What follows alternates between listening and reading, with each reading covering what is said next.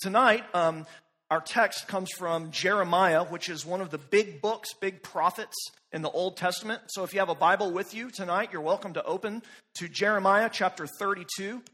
And really, the entire chapter, 44 verses, is the subject of our sermon, but I'm just going to read parts of this chapter. Um, the parts I'm going to read should be on the wall and also in your bulletins to give us a good idea of what the whole chapter is about. Jeremiah chapter 32 I'm going to begin reading in verse 6. This is God's word for you tonight. It's authoritative and meaningful uh, for you, no matter where you're coming from, no matter what's going on in your life. So please give it your attention. Jeremiah 32, beginning in 6. Jeremiah said, The word of the Lord came to me. Behold, Hanamel, the son of Shallum, your uncle, will come to you and say, Buy my field that is at Anathoth, for the right of redemption by purchase is yours. Then Hanamel, my cousin, came to me in the court of the guard in accordance with the word of the Lord. And he said to me, Buy my field that is at Anathoth in the land of Benjamin, for the right of possession and redemption is yours. Buy it for yourself. Then I knew that this was the word of the Lord. And so I bought the field at Anathoth from Hanamel, my cousin, and weighed out the money to him, 17 shekels of silver. Down to verse 15. For thus says the Lord of hosts, the God of Israel houses and fields and vineyards shall again be bought in this land. After I had given the deed of purchase to Baruch the son of Neriah, I prayed to the Lord, saying, Ah, Lord God, it is you who have made the heavens and the earth by your great power and by your outstretched arm. Nothing is too hard for you. Down to verse 21. You brought your people Israel out of the land of Egypt with signs and wonders, with a strong hand and outstretched arm, and with great terror. And you gave them this land, which you swore to their fathers to give them, a land flowing with milk and honey. And they entered and took possession of it.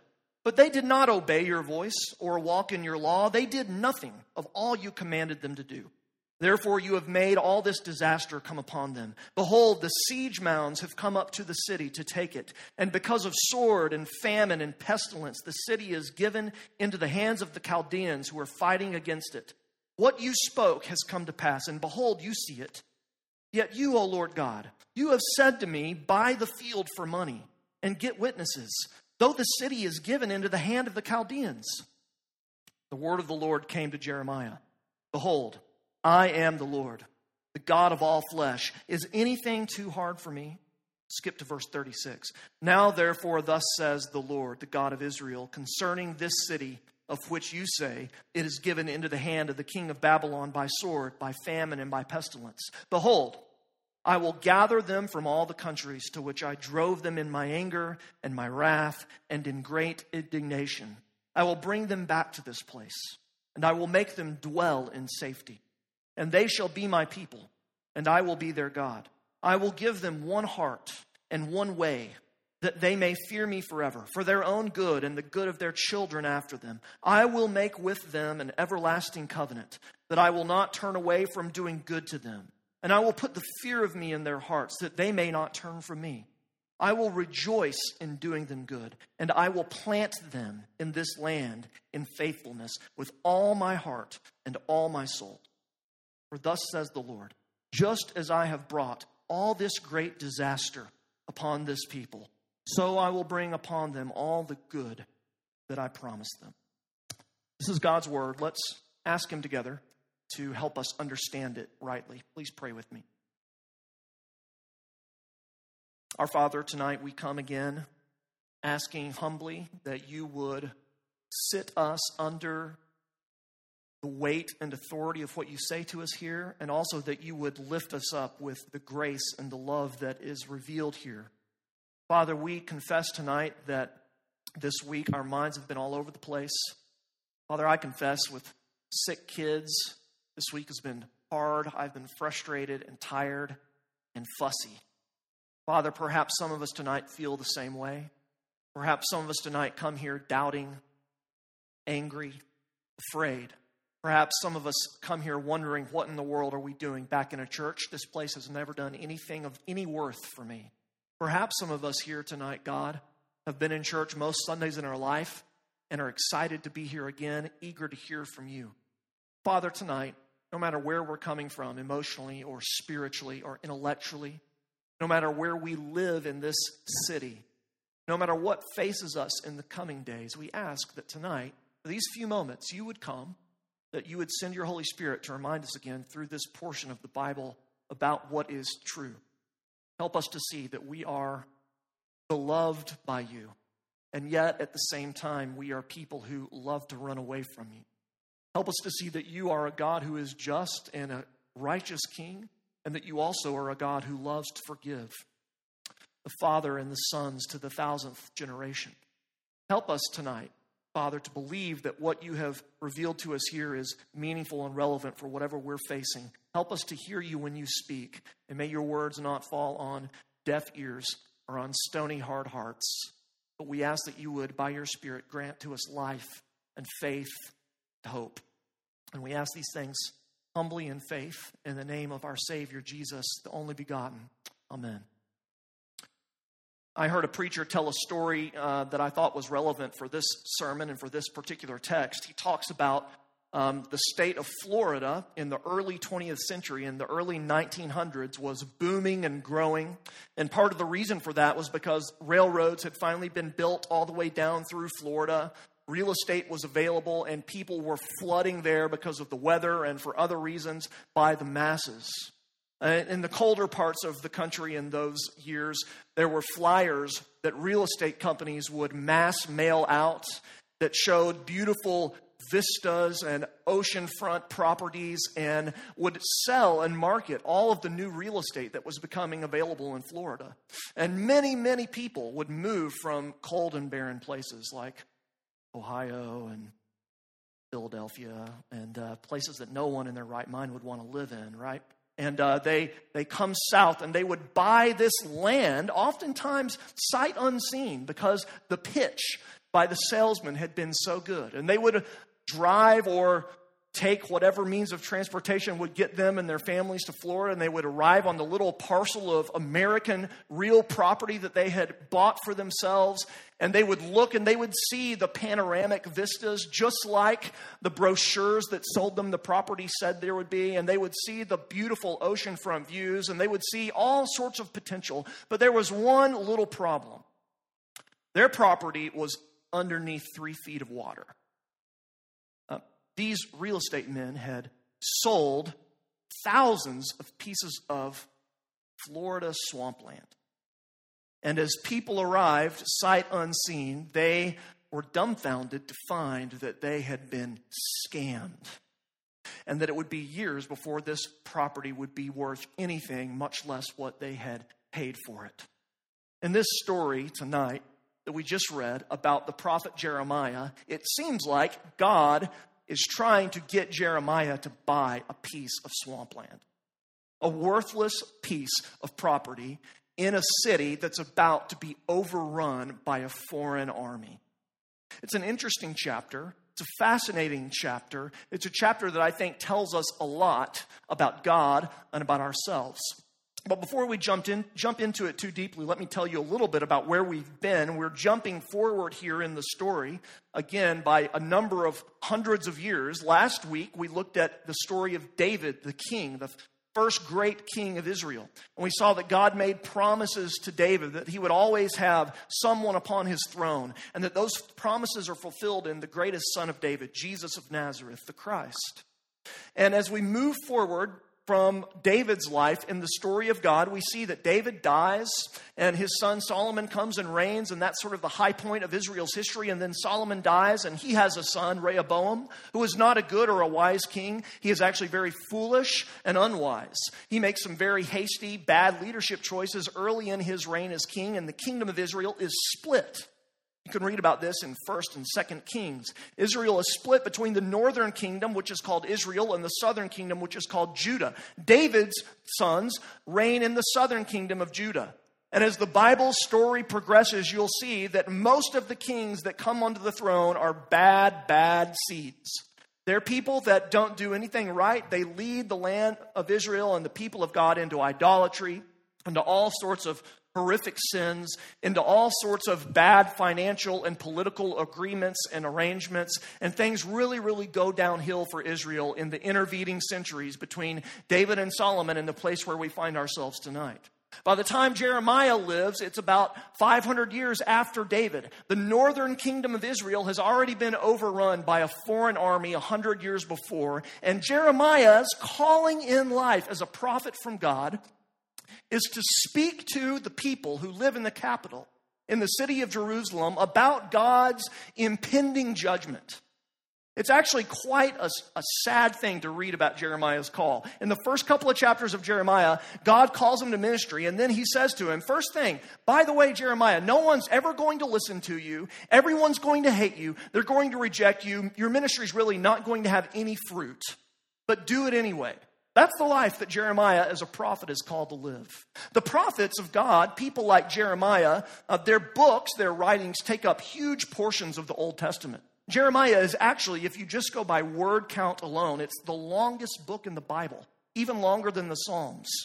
And the prophets, during these intervening years where Israel's in decline and where the kings are corrupt, the prophets serve a very important purpose.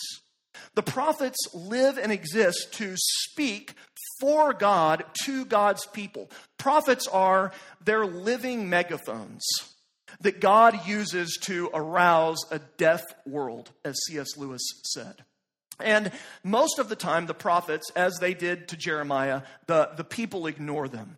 And yet, here in this story that I've read for us, we see, um, in many ways, summarize the whole purpose of God's prophets, the whole purpose of God speaking through them. We see here judgment, we see here promises of restoration. We see here, in many ways, an, an encapsulation of what God was doing in the years where the monarchy was crumbling. And he sent men to say, Thus says the Lord. What is God up to? How does God speak? And what does this mean for you? Three things I want to show you tonight as we look through these story, uh, this, this story briefly. First, first idea tonight is that uh, Jeremiah is asked to make a crazy investment. Second, I want to show you a fair question. And then third, a gracious response. A crazy investment, a fair question, a gracious response. Okay? So when our story opens, Jerusalem, the capital city, is in a great depression. Money is scarce, people are starving, and all of this is happening because Jerusalem is about to be invaded. The Chaldean or the Babylonian, those are the same thing. The Babylonian armies camped outside of the city walls of Jerusalem, and the invasion is soon to take place.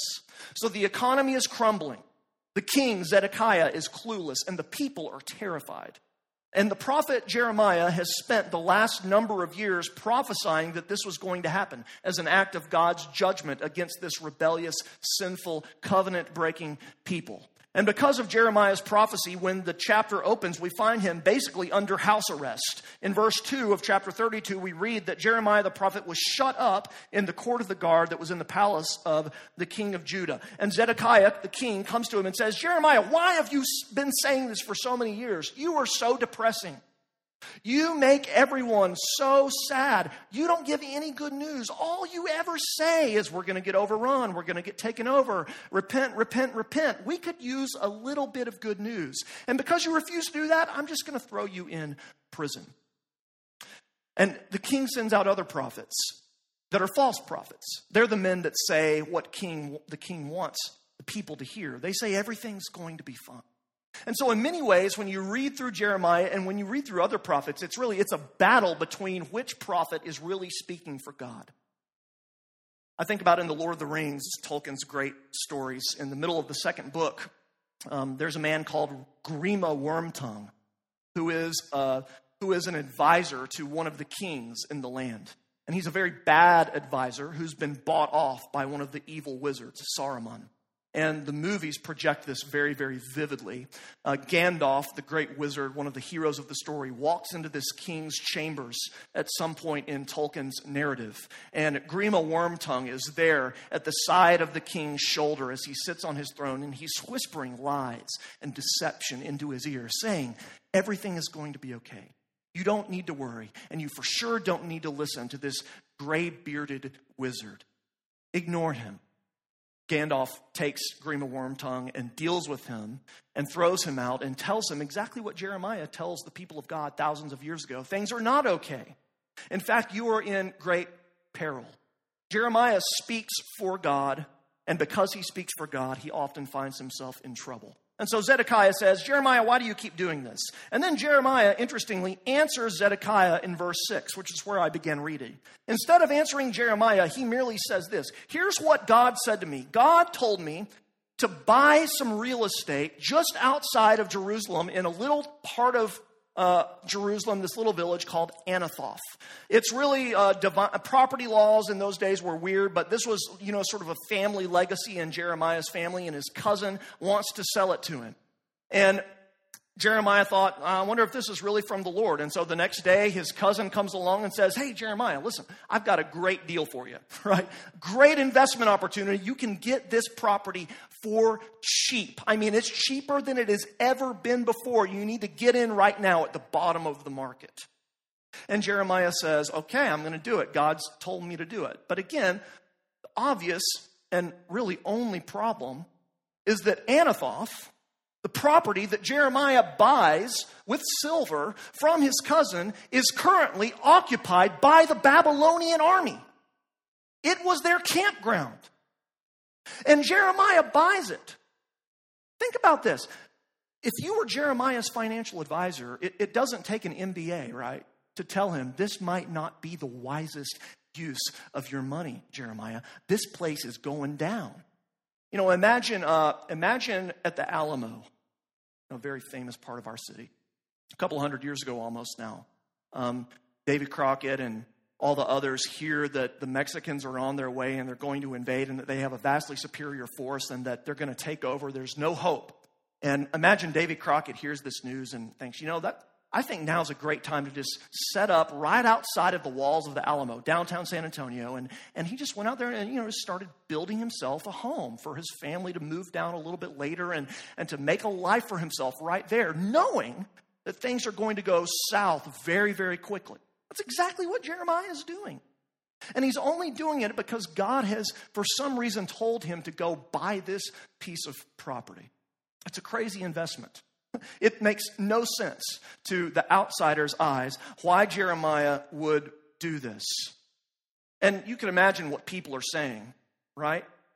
They're saying as they walk around town and hear that Jeremiah has purchased this piece of property, isn't this the guy that's been saying for years that we're about to get ransacked by the Babylonians and that we need to repent? This proves that he's nuts. The old prophet is off his rocker. He's buying land. I mean, we've never believed him, but it seems pretty evident now that that property that's not going to be worth much now or anytime in the near future because the biggest army in the world is camped out on it. It makes no sense. It's a, it's a crazy investment. You ever feel like God's asked you to do something that you think is akin to buying a piece of swampland? You ever feel like living as a Christian is, is just crazy? I mean, think about how often, if you read through the Bible, God tells people to do things that seem just insane. I mean, think about Noah. In the middle of the desert, God tells him, build a huge, huge boat because a flood's coming. And the people walk by over the hundreds of years it took Noah to build the ark. People think he's crazy. Think about Abraham. He's doing well in Ur of the Chaldeans. God comes to him and says, Abraham, drop everything and go.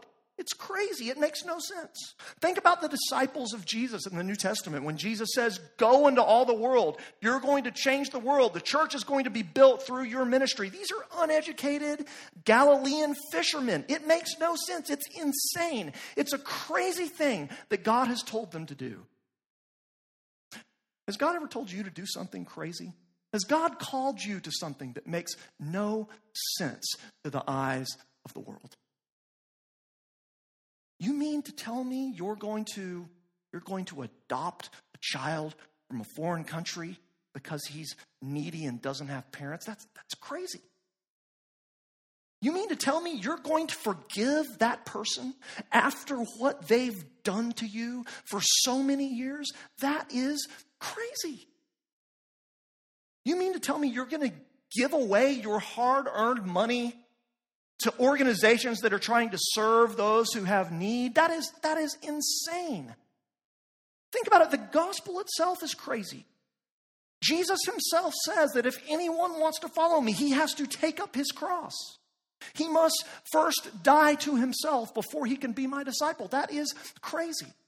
The gospel says that an ancient Jewish rabbi from the town of Nazareth died a normal criminal's crucifixion outside the city gates of Jerusalem 2,000 years ago. And because that happened, all of your sins can be forgiven. That's crazy. The gospel says that those who seek for pride and wealth and possessions and money and influence and power in this world are going to be the least in the kingdom of God. And the least of these, and the poorest and the weakest and the most broken and the most hurt, are going to be called great. It's crazy. Oftentimes, following God only makes sense in the context of the story of God. Oftentimes, God is going to call you to do something that through natural eyes looks to be completely nuts. Are you ready to respond when you get such a call? Let's see what happens to Jeremiah. There's a crazy, a crazy investment in second. Jeremiah's response. He asks a fair question. Really, he does two things. If you'll look with me there in verse uh, 17 or so, where Jeremiah begins praying after God has told him to buy this real estate that's currently property of the Babylonian army. He says there in verse 17, Lord God, it's you who made the heavens and the earth. You did it all by your power. Nothing is too hard for you. That's the most important thing to get about Jeremiah's response. Really, the first thing he does is worship through this prayer. And I got to tell you, Jeremiah is an impressive guy. That would be a difficult thing to do if you had just been told by God to do what Jeremiah had just been told by God to do. But the first thing Jeremiah says is God, this makes no sense to me, but nothing is too hard for you. And then he gives this beautiful prayer in verses 18 and following, rehashing what God has done for his people. He worships God and says, You are great in counsel. You're mighty indeed. You've shown sign and wonders to your children. You are the God who saves. You're powerful. You're merciful. You're kind. You gave us this land. He worships. But then in verse 25, it's not technically a question, but you can sense the question behind what he says. He says, Yet, yet, God, all this is true, but you really want me to buy that land in Anathoth? Like, really? This is, this is the city that you've been telling me is about to get overrun by the Babylonians. I've been preaching this message for decades. No one's believed me, but I've kept doing what you tell me. And now you're telling me to lay down my home base here? It's a fair question. And you know, I think we can learn a lot from the way Jeremiah responds here about our own responses to God. You see, Jeremiah responds both in worshiping faith and at the same time in faithful questioning. And I want you to understand that those two things aren't necessarily mutually exclusive. Um, Jeremiah worships God and says, God, you're great. I believe you can do anything. Nothing is too hard for me, but this just doesn't make sense. I don't understand it. What are you doing? You know, it's possible, it's possible to just skip the worshiping part and go straight to asking the questions of God. That, I would say, is not appropriate. We do not have the right to demand an answer from the Creator about why He does what He does, but we do have a relationship with Him so that we can ask Him real questions and deal with real doubts and face real anxieties and struggles. You know, in Luke chapter 1, I think we see a great example of this. There, uh, the angel Gabriel appears to what was going to be Jesus' family. First, he appears to Elizabeth's husband, Zechariah, and says, Your wife, Elizabeth, is about to give birth to John the Baptist. And Zechariah basically says, No way, you're crazy. She's, there's no way. She's way past childbearing age, right? And what happens to Zechariah? He's struck mute until the baby is born. That's an example of asking without worship. But in the very same chapter, just a few verses later, the angel appears to Mary, the mother of Jesus, and says to Mary, You are going to give birth to a son. He shall be called the Son of God. He's Emmanuel, God with us. And Mary says, What am I to make of this? She asks a question, just like Zechariah asked a question. But her question, her doubt, her anxiety is all couched in a response of worship to God. And so God hears her question and responds to her with grace. You know that that's true in your life as well.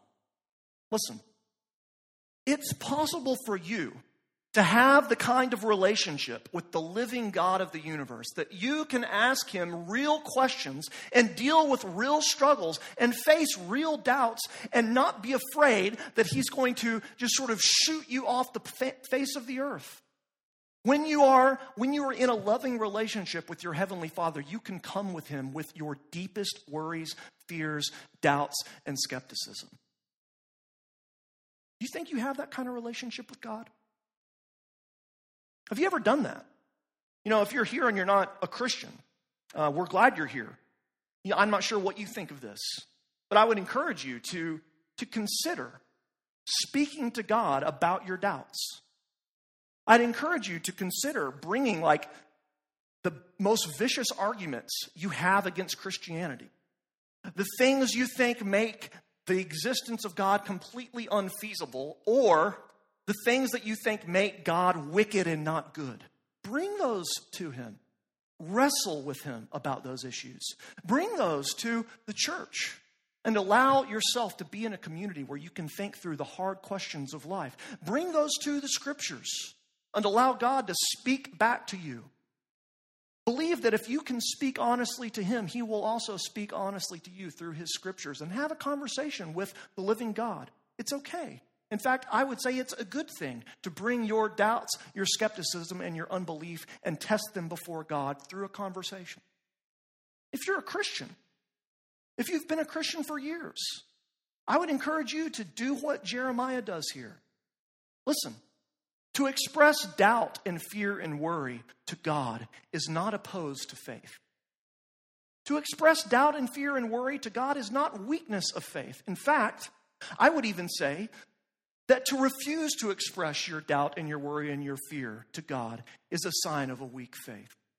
If you believe that God is who we say He is and that God is what the scriptures teach, then God can surely handle the difficulties that you're facing intellectually or emotionally or relationally.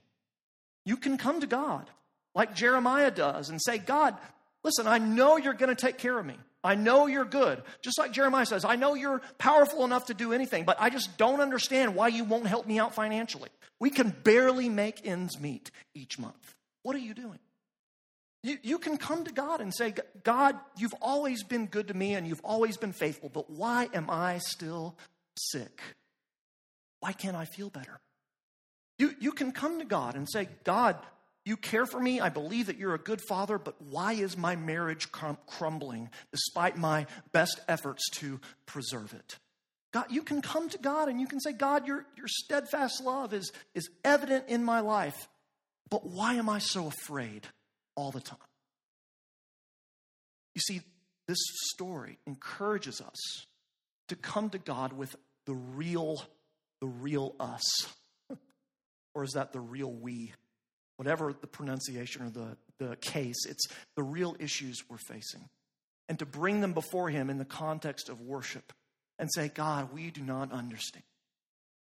God welcomes that. God warmly embraces those who come to Him, acknowledging that they don't have things figured out. That's exactly what He does with Jeremiah. He's told Jeremiah to make this crazy investment. And then Jeremiah worships, and in the context of his worship, he asks God this fair question and then, thirdly, we see a gracious response. Verse 26. The word of the Lord comes to Jeremiah again. And amazingly, he echoes Jeremiah's prayer there in 27. You see that? Behold, I am the Lord, the God of all flesh. Is anything too hard for me? Rhetorical question, the answer being no.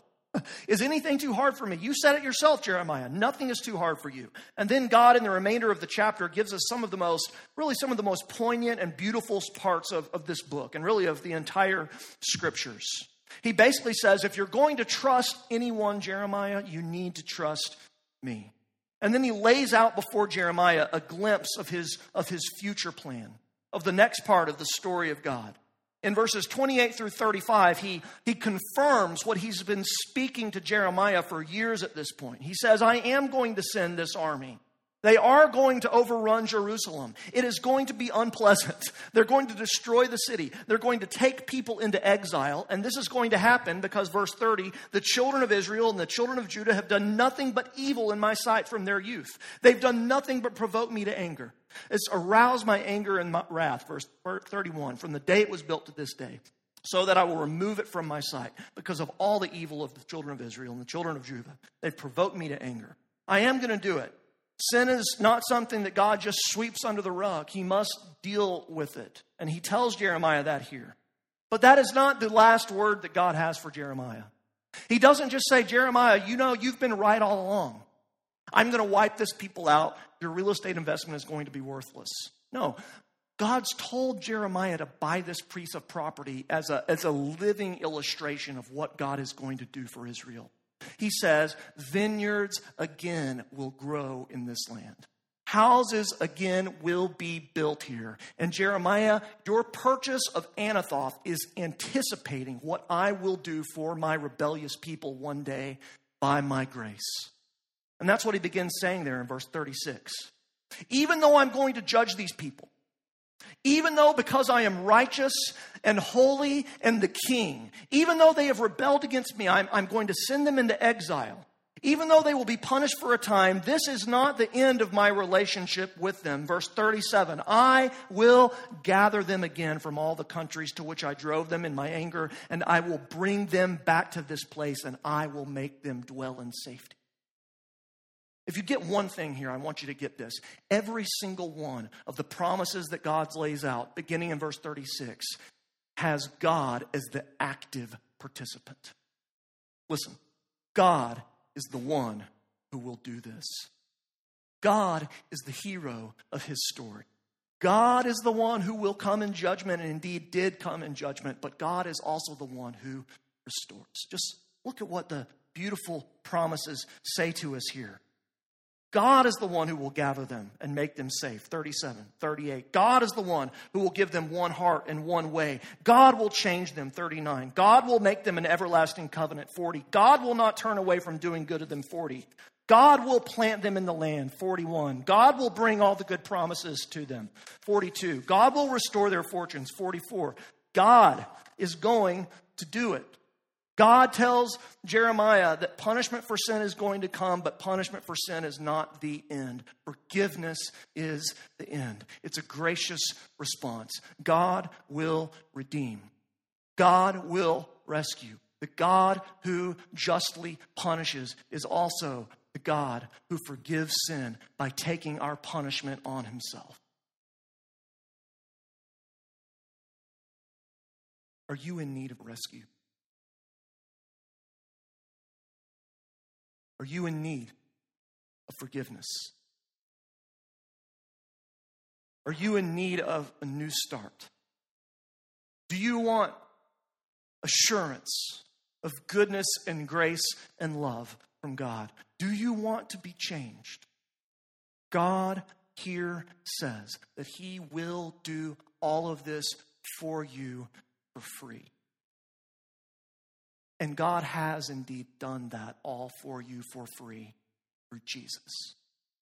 See, you can envision, if you will, the Babylonian hordes overrunning the walls of Jerusalem, wiping out people, wiping out places, and the people going into exile. And then you can envision the hordes coming upon us we're afraid. We're, we're worried. We have nowhere to go and there's no escape. But instead of destroying us, one man comes and stands in between the hordes and in between us, and they destroy him. And we walk away from him. And then he comes back to life and wipes out all of our enemies and rebuilds with his own hands the city that was once destroyed. Jesus is the answer to every promise God makes here. Through Jesus taking punishment for you, you experience houses being built in this land. you experience vineyards growing in this place again. Experience new life forever again in his kingdom. My favorite part of this entire chapter is there in verse 41, where God says, I will rejoice in doing them good and I will plant them in this land in faithfulness. And then he adds there, just for, just for safe measure, I will do this with all my heart and with all my soul. Know, that's almost like a, it's almost like a marriage vow. You know, those of you who are married, get up there, the altar, before the crowd, and the minister is there telling you what's going to happen, and you look at your future spouse and you make promises, you make vows. You say, I will love you for better or for worse, in sickness and in health until death do us part. And then you get married and you move on. And guess what? Break those promises. You might have a great, healthy marriage, but you don't keep those promises fully. When God makes promises and then adds, I will do this with all my heart and with all my soul, you can be certain that He will, to the nth degree, keep what He promises. When, when the church, the bride of God, looks Him in the eye and receives from Him His vow, that is as much certainty or assurance that we could ever want to know that if God is for us, nothing can be against us. With all his heart and with all his soul, he will rescue us because nothing is too hard for him. That's the story. That's what it all points to. It's what Jeremiah needed to hear. And it's what you need to hear. In the name of the Father, the Son, and the Spirit. Let's pray. Father, thank you for your word. Thank you that you tell us stories, real stories, things that really did happen, historical events that you have preserved for us through Scripture and that speak truth to our hearts because they, the stories mirror our own experiences, God. And Father, so often we feel like being a Christian is just crazy. It's not worth the cost. Taking up our cross and dying just doesn't seem to be something that we really want to do. And yet, Father, you've called us to it. And so we ask that you would help us as your people to be able to come to you in worship in faith and yet also bring to you our struggles and our doubts and our hardships and our anxieties, knowing that you hear us. And Father, we pray that we would also receive from you the gracious response that you gave to Jeremiah. Help us to believe that these promises are true, that you will do it, that you will restore us, that you will bring us back, that you will make everything new again one day. And indeed, help us to believe that you have done that in Jesus. Father, we need to hear these things, and our hearts need to be softened to accept them as true. So will you come by the Holy Spirit and do that in our midst? And we ask these things even now in the name of our Savior Jesus. Amen.